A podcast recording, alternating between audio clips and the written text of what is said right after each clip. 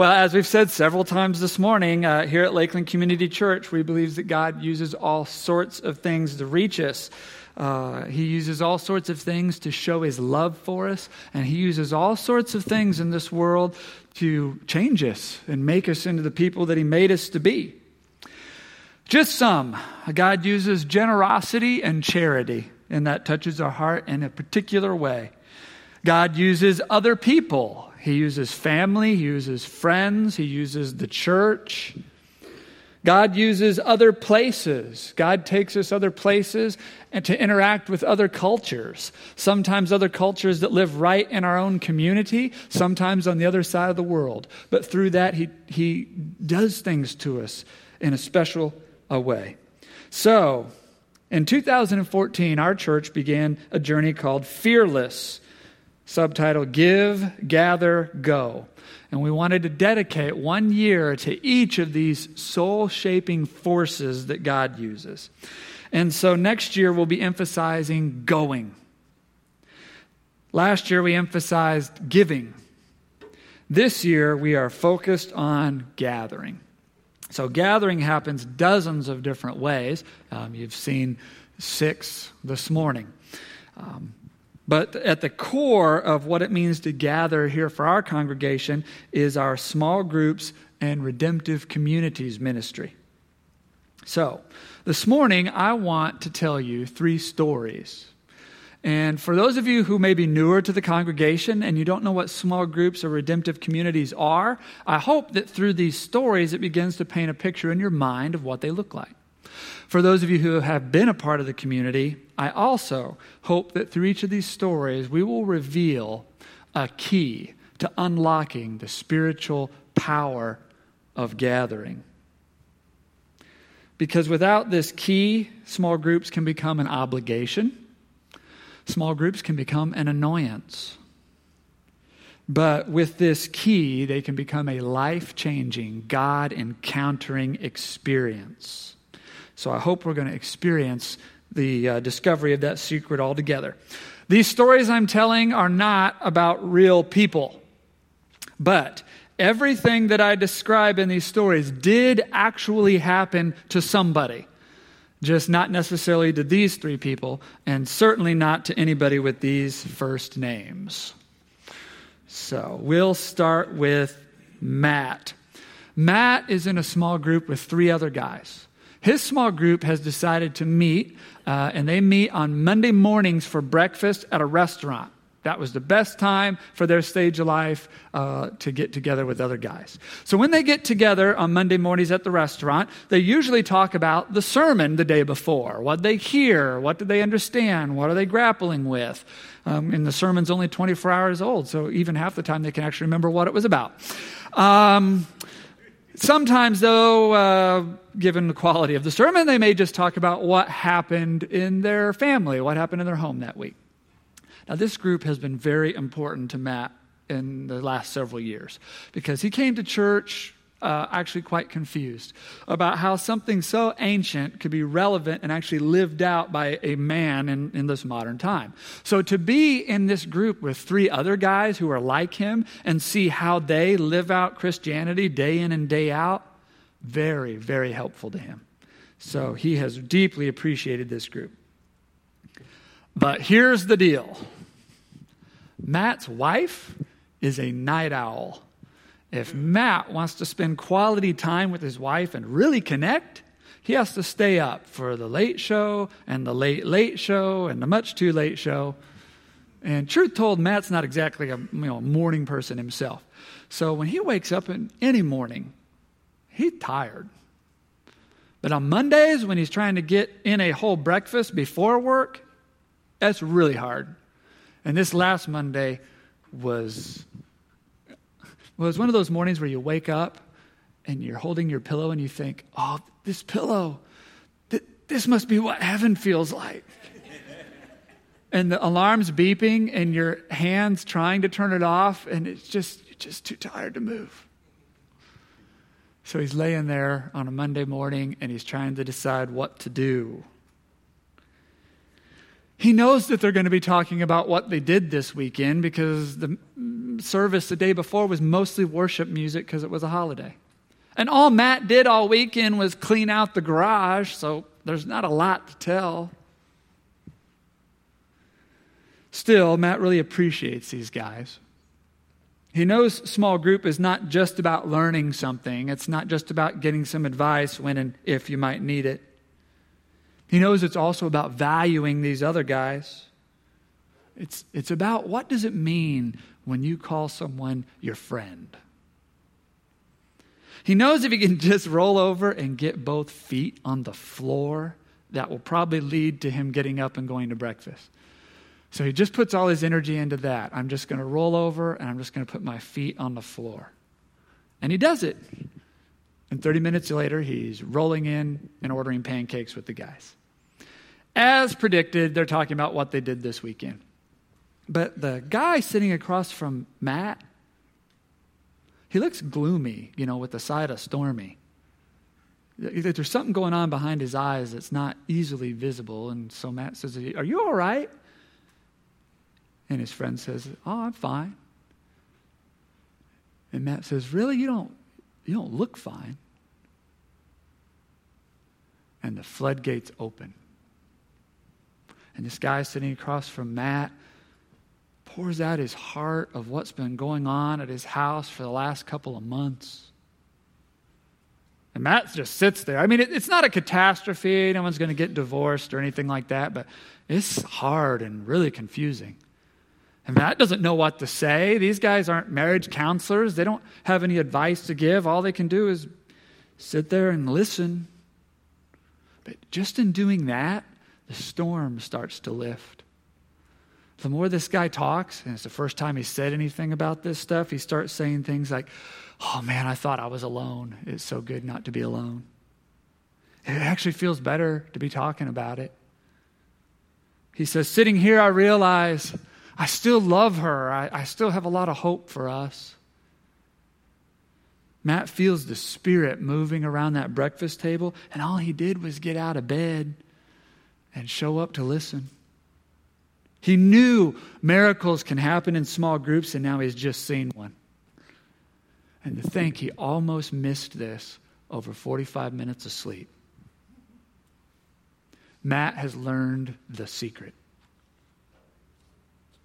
Then there's Sarah. Uh, Sarah heard in a sermon one time that friends actually form because they like doing something else together. They like one another, but what they really like is that they all like the same thing. And they, they bond together around this other thing and they become friends. So Sarah decides if she's going to have friends, Christian friends, they're probably going to be the type of Christian friends that like sewing and quilting because Sarah loves sewing and quilting. So she goes looking for gals like that in the church and she finds them. And now, every other Thursday night, they get together to quilt, knit, sew, and study the Bible. This is exactly what Sarah needed. This came to her at a time in her life when she was feeling alone. She was feeling very disconnected. She would sit in church and look around and think, I don't really have friends here. When she went looking for women who loved the same things she loved, that all changed. This has been a breath of life to her. But here's the deal Sarah is in a very high stress, people intensive job. And so when she comes home at night, what she feels when she comes through that door is a wave, a pleasant wave of quiet and comfort her house is very comfortable to her. And so, on this every other Thursday night, the thought of making a sandwich real fast and getting her keys and going back out, very difficult, even though it only comes up every 14 days. Now, thanks to social media and texting, it is now easier than ever for Sarah to flake out on her friends. Just a few swipes of the thumb, and she's free. She's not coming. She's really, really sorry. If she wants, she can even dog herself a little bit. You know, I need to get my head on straight. Uh, you know, I, I, my life's out of control. I need to change something. You know, something, say something bad about herself. Sometimes her friends will even send back something affirming. Oh, yes, get some rest. We totally understand. No worries. a few seconds of regret, and she's free for the night to surf the net or watch 251 channels of nothing. But Sarah does know the secret that God has nothing for her on the internet tonight. No miracle is going to come down on satellite TV. Truthfully, God may not have something for her at that knitting group either. But if the Holy Spirit is going to meet with her somewhere tonight, the mathematical odds are greater that it's going to happen at the knitting group. You see, when Sarah thinks of her group as a place to sew or a place to listen to a guy on a DVD talk about the Bible, it's very easy for her to send that text. But when she thinks of it as a place that God may show up and do a minor miracle through her, if not to her, that's another way of thinking about it. And when she thinks about it that way, she gathers up her yarn and her needles and she heads out the door. So Sarah gets to the group, and there's this other gal in the group, and her face is red. She has clearly been doing the ugly cry, you know, where the tracks of little rivers of where tears have passed. Uh, why this gal showed up to the group in this condition is anyone's guess. Maybe she just had the same internal struggle Sarah had. Or maybe since this all came from a fight with her husband, she just didn't want to be in the house with him and she just ran to the next thing on the schedule. But here's what happened this gal who's crying, she is a saver. When it comes to money, she's a saver, and her husband is a spender. So, you know, there's the fight. That's all you need. Well, every other woman in this group is also a spender. So all they can say to this woman is, well, why don't you lighten up? Why don't you quit being such a tightwad? You're probably wearing your husband out with all that worry and fret. But not Sarah. Sarah is a saver also. She's, in fact, the only other person in the group who understands what this gal who's crying is thinking. And so when Sarah speaks, she talks about security, our need for security, the comfort it brings us, the false idol it can sometimes be. She talks about the fear of scarcity and not having enough and how that can drive us to clash with the people that we love the most. And as Sarah talks, the cloud begins to lift. But Sarah's not uh, just healing this other gal, because as Sarah hears all those spenders talking, Sarah realized how her husband at home, the spender, must feel sometimes. If we can't enjoy ourselves with our money, then why work so hard for it? Why would you want to keep putting off enjoying ourselves in this marriage so you can have a little more in the savings account? Just a little more in the savings account. Just a little more in the savings account. And then we'll do something fun when we're like 87 years old. Sarah, as she listens to these other spenders, realizes how much fun and spontaneity her spender husband has probably been bringing this whole time to the marriage. But as those spenders listen to Sarah and this crying girl talk, they realize how their husbands, who are all the savers at home, how they must feel. Their fear of scarcity. Everybody is learning something about everyone else and being healed. And they're learning one of the keys to relationships being able to see someone else's point of view without having to judge it as right or wrong. And everyone marvels. How does God do this with a knitting group?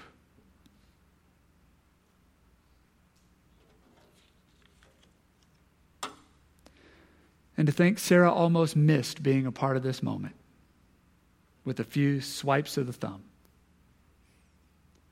In fact, since she was the only other saver who got this ball rolling in the conversation, who knows if she hadn't showed up, if this would have happened at all. It's a good thing she knew the secret. Last but not least, Josh and Jessica. Josh and Jessica are in a couples small group.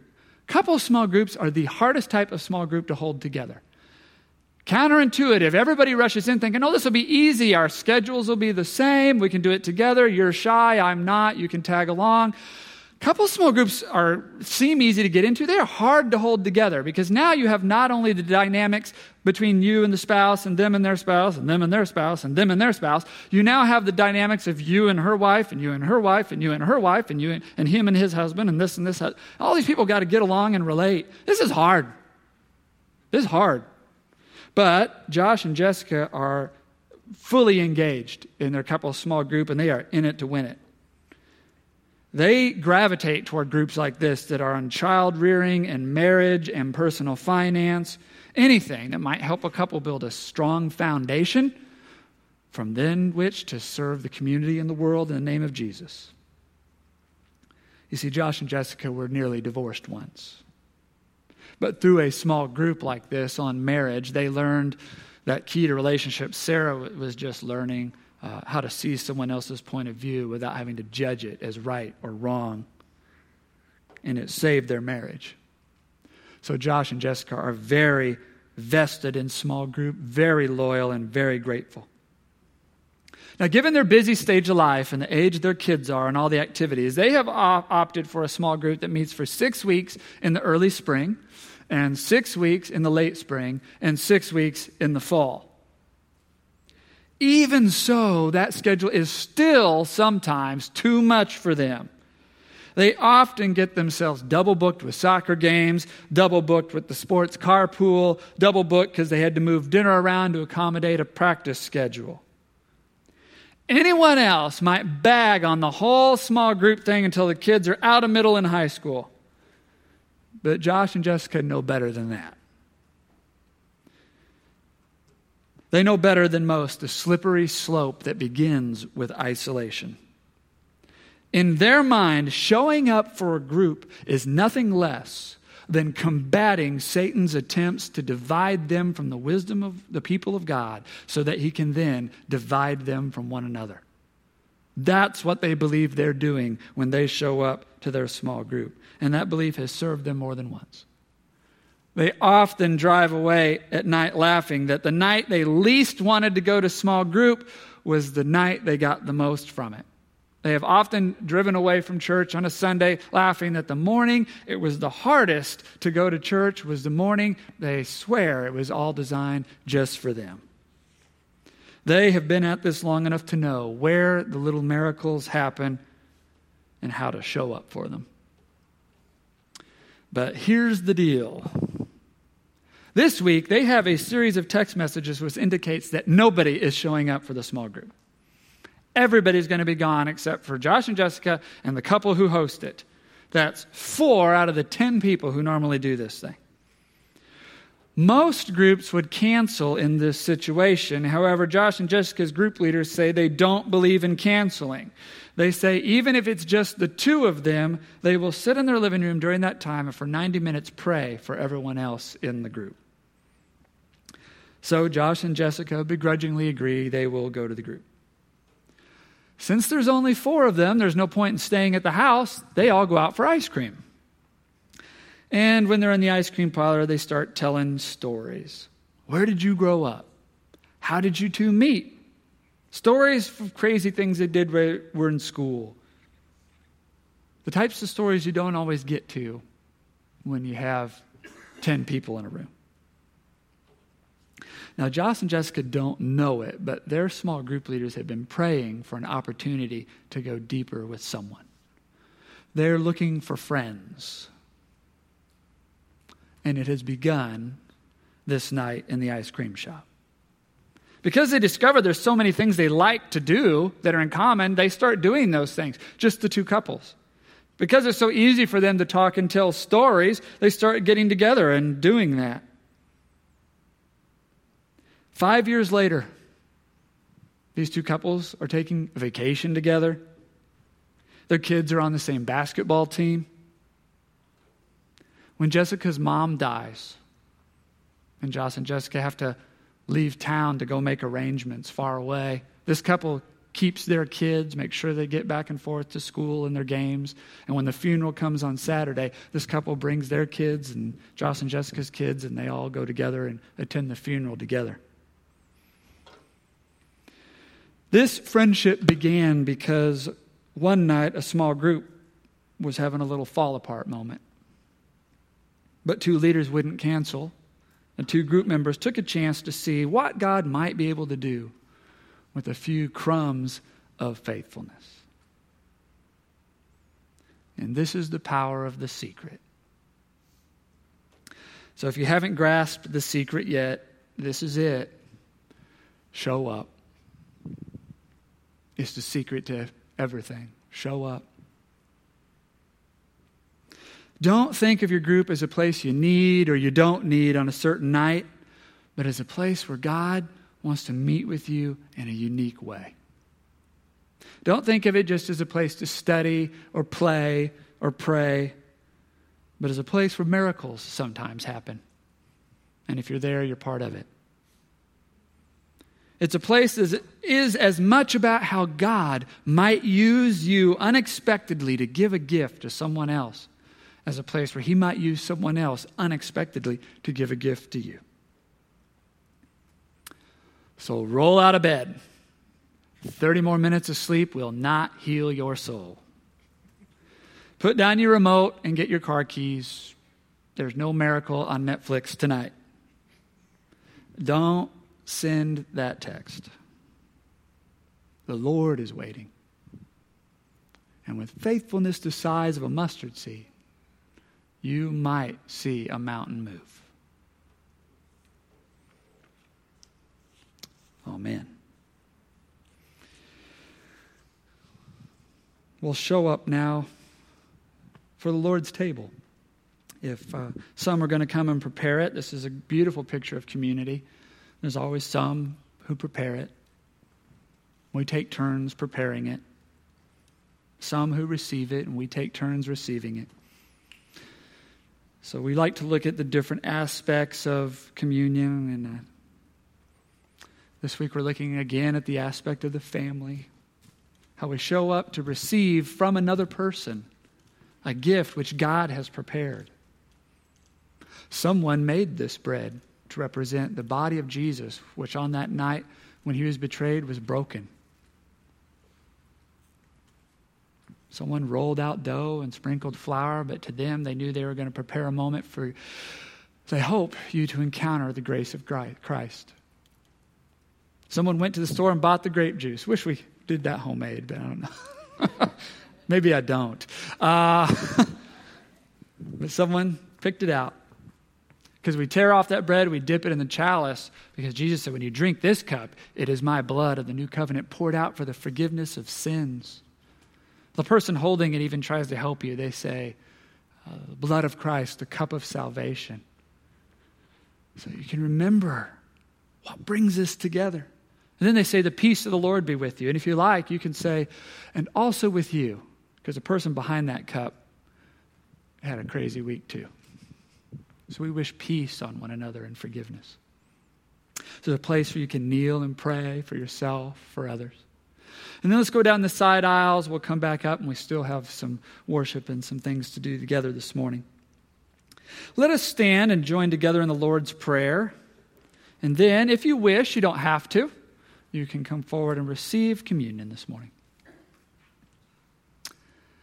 Let us pray. Our Father, who art in heaven, hallowed be thy name. Thy kingdom come, thy will be done on earth as it is in heaven. Give us this day our daily bread, and forgive us our trespasses, as we forgive those who trespass against us. And lead us not into temptation, but deliver us from evil. For thine is the kingdom, and the power, and the glory forever. Amen. All right. This comes from Numbers. This was a blessing uh, which Moses gave. May the Lord bless you and keep you. May the Lord make his face shine upon you and be gracious to you. May the Lord lift up his countenance upon you and give you peace. It's fancy words, but it means uh, may you know the Lord sees you, loves you, takes joy in you. In that knowledge, go forth. Amen.